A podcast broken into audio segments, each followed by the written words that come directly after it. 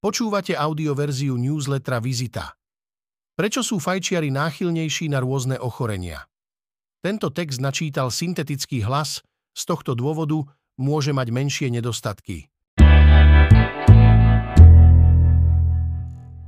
Vitajte, počúvate 58. vydanie newslettera Vizita. Volám sa Denisa Prokopčáková a aj tento týždeň som pre vás pripravila súhrn o zdraví. Vždy, keď príde jeseň, vnímam, že chorí sú okamžite nielen rodičia, ktorých deti chodia do škôlky, ale aj fajčiari. Na to, prečo to tak je, som sa v podcaste Vizita pýtala pneumológa Štefana Lašána. Cigaretový dym a ďalšie škodliviny pôsobia výrazne toxicky. Prvou štruktúrou, ktorá je vystavená zhubnému účinku, je epitel dýchacích ciest. To je výstelka, ktorá sa nachádza v dýchacích cestách a zabraňuje, aby sa do nášho organizmu dostali baktérie alebo iné škodlivé častice, vysvetľuje presme. Epitel je tvorený vrstvou buniek, ktoré majú drobné riasinky.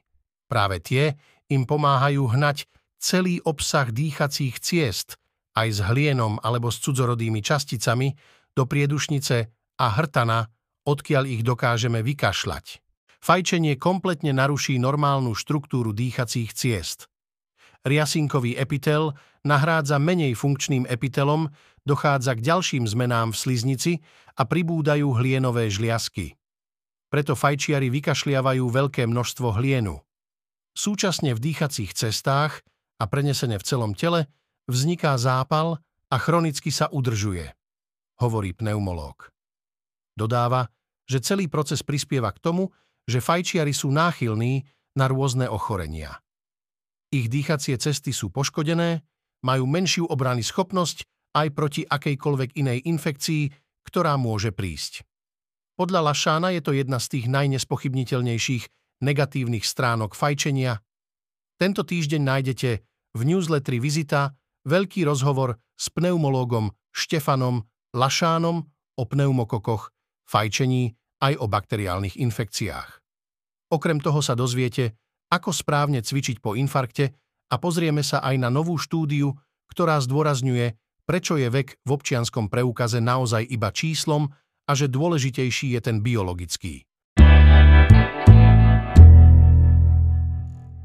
Biologický vek je dôležitejší než číslo v občianskom preukaze. Hovorí sa, že vek je iba číslo. Starnutie však so sebou prináša aj vyššie riziko vzniku chronických chorôb a neurologických porúch. Kým však všetci starneme chronologicky rovnakým tempom, vedci upozorňujú, že biologicky môžu naše hodiny tikať rýchlejšie alebo pomalšie. Spoliehať sa výlučne na chronologický vek, teda počet rokov od narodenia, nestačí na meranie vnútorného biologického veku tela. Hovoria v texte na portáli The Conversation Jonathan Kalongmak a Sara Hegová, ktorí pôsobia na Karolínska inštitúte vo Švédsku. Tento rozpor prinútil vedcov nájsť spôsoby, ako určiť biologický vek človeka a tak vznikli rôzne prístupy. Jedným spôsobom je pozrieť sa na tzv. epigenetické hodiny. Tie berú do úvahy chemické zmeny, ktoré nastávajú v našej DNA počas starnutia. Ďalší prístup zase využíva informácie z lekárskych testov, krvný tlak, hladinu cholesterolu a iné fyziologické merania. Pomocou týchto biomarkerov výskumníci zistili, že keď biologický vek prekročí chronologický vek človeka, často to znamená zrýchlené starnutie buniek a vyššiu náchylnosť na choroby súvisiace s vekom. Podľa vedcov z prestížneho švédskeho inštitútu, ktorý uverejnil odborný časopis Journal of Neurology, Neurosurgery and Psychiatry je biologický vek dôležitejší než ten, ktorý máte zapísaný v občianskom preukaze a dokonca môže v budúcnosti predpovedať riziko demencie a mŕtvice. Pneumológ, infekcie dnešným antibiotikám odolávajú a žiadne zázračné vo výhľade nemáme. Pneumokokový zápal pľúc je celosvetovým problémom. Globálne patrí medzi najčastejšie príčiny úmrtí. Štatistiky hovoria, že ani z dlhodobého hľadiska sa za uplynulých 20 rokov úmrtnosť na toto ochorenie zásadne nemení a dosahuje okolo 8% Naopak, rastie závažnosť priebehu ochorenia, pacienti vyžadujú intenzívnu starostlivosť a rôzne formy ventilačnej podpory. Veľmi zaujímavé je, že tento rok sa nám nahromadili ľudia v strednom veku bez vážneho predchádzajúceho predchorobia s ťažkými zápalmi plúc, ktoré postihovali minimálne jeden plúcny lalok, často aj s prítomnosťou baktérií v krvi, hovorí presme pneumológ Štefan Lašán, prednosta kliniky pneumológie, eftizeológie a funkčnej diagnostiky Slovenskej zdravotníckej univerzity a Univerzitnej nemocnice Bratislava. V rozhovore sa dočítate, ako sa pneumokoky dostávajú do nášho tela, prečo sú fajčiari častejšie chorí, či je počas jesene naozaj viac chorôb alebo prečo je antimikrobiálna rezistencia problémom. Fyzioterapeutka, správny tréning kardiaka, výdrž, silové prvky, cievna a dýchacia gymnastika, stres a životospráva. To sú v súčasnosti podľa expertky dva hlavné rizikové faktory, ktoré spôsobujú infarkt. Vekový parameter už nehrá až takú veľkú rolu. Preto by mal pacient pristupovať k svojmu životu inak. Štatistiky ukazujú, že často po prvom infarkte, ak nič nezmenia, príde druhý, tvrdí vedúca fyzioterapeutka fyziatricko-rehabilitačného oddelenia Národného ústavu srdcových a cievných chorôb Katarína Melicherčíková.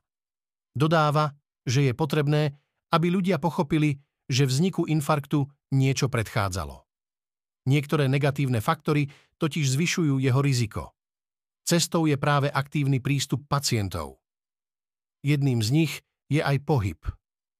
V texte kolegyne Michely Džomekovej sa dozviete, či sa pacienti po infarkte boja ísť cvičiť, ako veľmi po ňom môžu zaťažovať srdce a ako by malo v tomto prípade cvičenie vyzerať.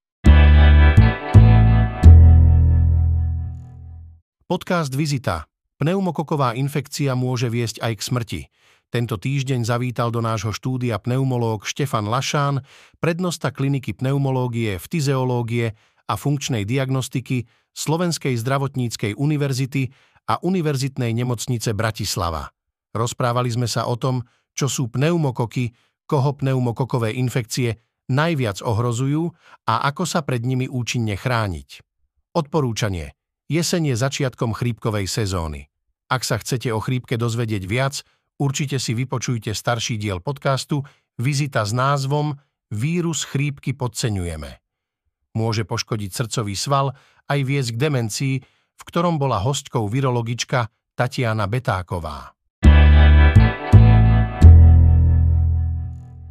Podcast Zoom Párili sme sa s Denisovanmi, aj preto dnes máme duševné problémy.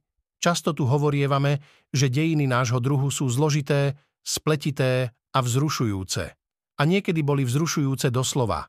Až tak, že dôsledky v sebe nosíme dodnes. Zdá sa totiž, že párenie s Denisovanmi nám pomohlo nielen lepšie znášať chlad, no zanechalo dôsledky aj na našom duševnom zdraví. Tento týždeň sa v podcaste Zoom dozviete o dôsledkoch vzťahov medzi moderným človekom a Denisovanmi. Pozrieme sa na mužskú menopauzu a zistíme, ako je to s našim ranným vstávaním a neustálým posúvaním budíka. Odporúčanie Kniha Pláňata Obyčajná rodina v obyčajnej dedine na vidieku v Čechách. To je hlavné dejisko v novej knihy Petri Dvořákovej Pláňata. Hlavnou postavou je mladá Pavlína, ktorá postupne začína chápať, že mnohé veci, ktoré vo svojej rodine považuje za prirodzené, sa v skutočnosti vymykajú normálu a nemajú s ním nič spoločné.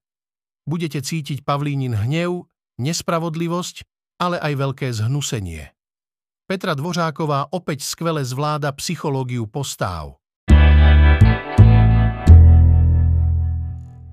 Poznámka pre poslucháčov. Všetky odporúčané texty a podcasty nájdete v popise tohto audia alebo v článku. Počúvali ste audioverziu Vizity denníka SME.